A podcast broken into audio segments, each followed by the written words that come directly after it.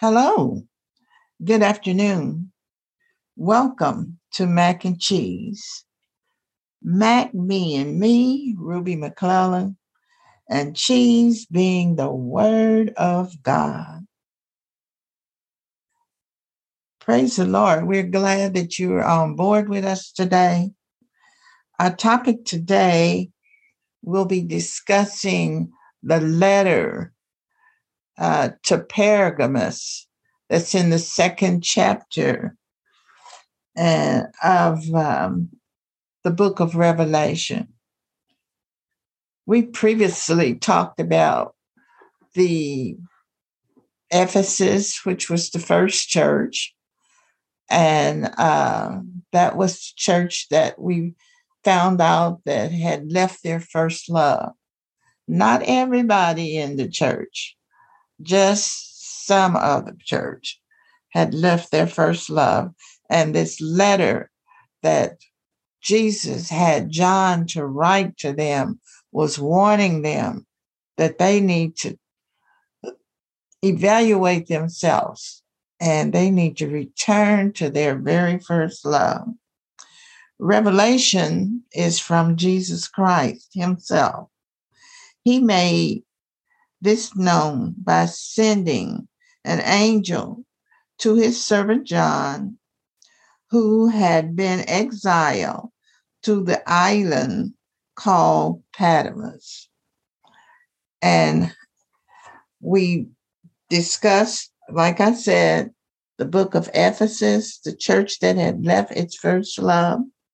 The second church that we discussed was Smyrna, it was the suffering church. Now, as I told you, everybody in the church weren't going through these things, but it was during a time when the church was being persecuted and people were being mistreated and abused. And um, the church suffered. And God knew about it. This third church is called Pergamos. And it wasn't in a city as popular as that of Ephesus and Smyrna, but it was located in a religious and a political uh, center. Also, in the um,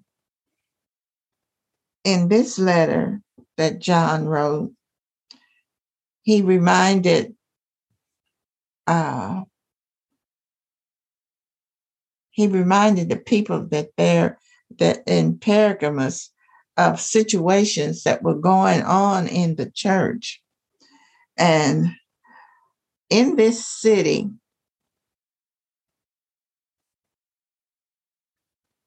there was an altar that had been dedicated to Zeus, Z E U S, and to Athena. Athena. These were false idolatrous, uh, false religions, uh, full of idolatry.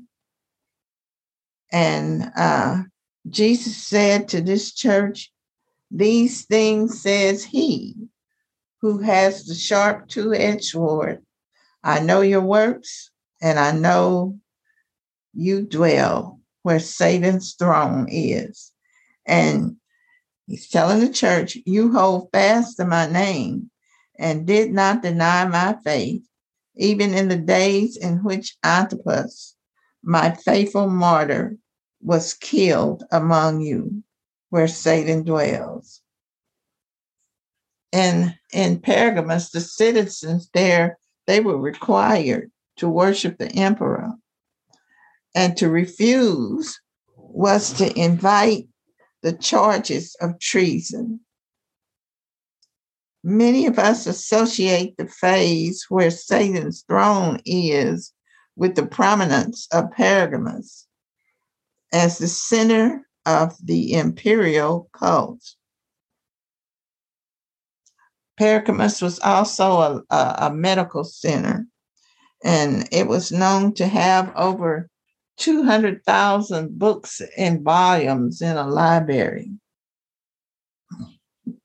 So it sounds like it was a flourishing community. It just wasn't as big or as flourishing as Ephesus and Smyrna.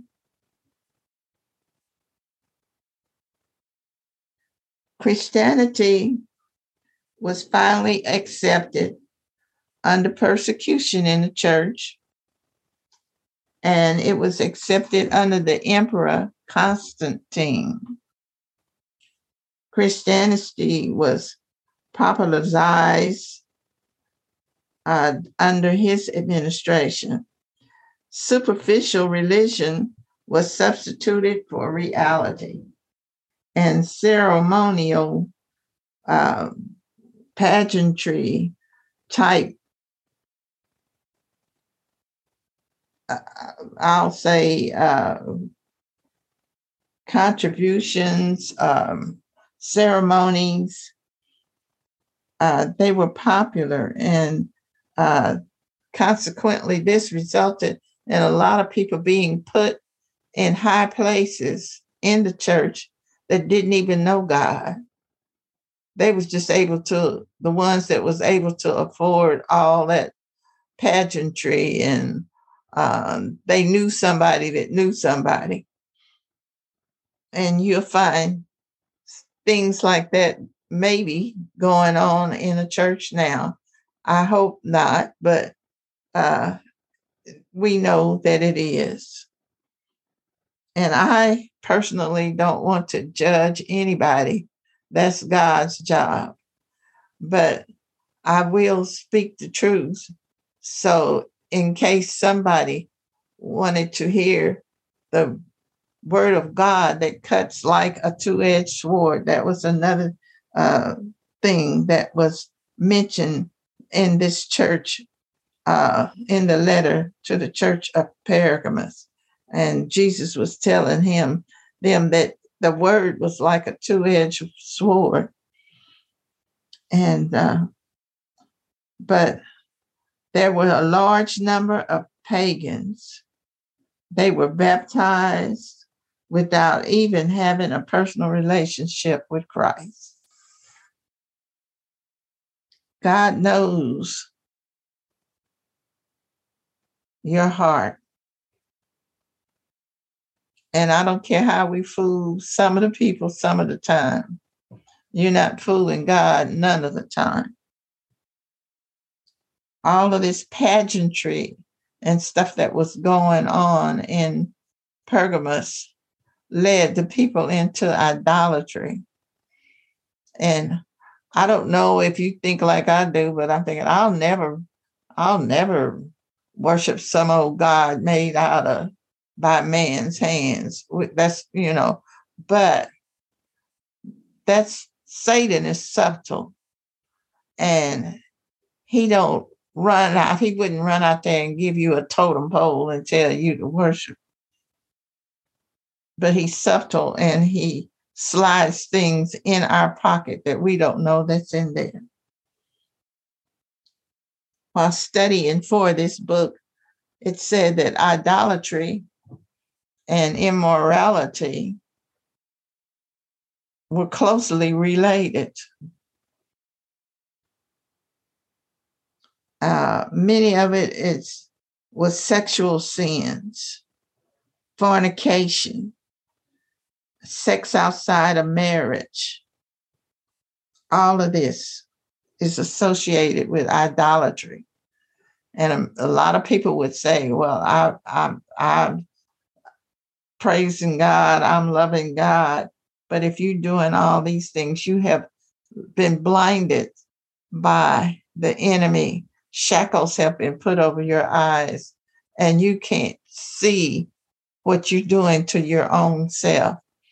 I remember uh, reading a scripture that says a man that would uh, commit adultery is a fool. And it's because he's sinning against his own body. Now, personally, they might think, well, I'm enjoying myself. But suppose 50 years from now, things start happening within the body that you caused when you were in your 20s. So let's be careful how we stray away from God. God hates idols and he hates immorality.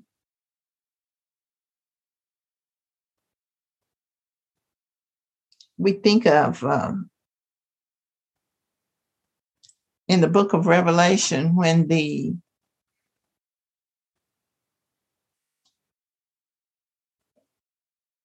when the church has gone, left the earth and gone back, and tribulation period starts, and the Antichrist will show himself within a three and a half year period. And many people will be fooled by him. They won't know the difference. And that's one reason why we're ministering to you now so that you'll be able to, if you're one of the ones that didn't get to go in the rapture, you really need to know this because you don't want to give your life to Satan. You don't want to take anything that he's offering you. And uh, you you still can um, be accepted by God, even if you miss the rapture. There, there are certain things that you'll go through with and you'll suffer. But you need to know. So it's important that you read these books and listen to these messages because you will need to know how to survive. And I'm talking about survive hell. You don't want to go to hell. In the book, um, well, not in the book, but when the prodigal son left home, he was blinded. He thought that there was something out in the world that was beckoning him and he wanted to experience it. But after he got out there, he found out the grass wasn't greener on the other side. And it was very unfavorable to him. And he ended up having to come back home. And he was glad to get there.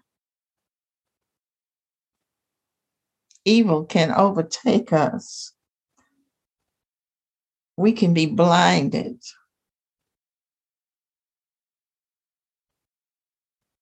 Blinded by things that we think are people that we think are are so special and they're better than what we have at home, better than your husband, um, better looking, involved in more um, activities than your boring husband. But you'll find out that that boring husband is wonderful. And you have submitted yourselves to the work of the devil and involved yourself in idolatry and immorality. It's a blessing to study the Word of God and to find out just how superficial things in the world can be we won't spend too much time on this lesson today. Uh, we want to pray and uh, ask God for peace, for His guidance, for His direction. Certainly, we want to all be able to understand the Word of God. Uh, encourage you to listen to it go to your church and be a part of a Bible teaching church. We want to pray for the city of Jerusalem. God asks us to pray for peace.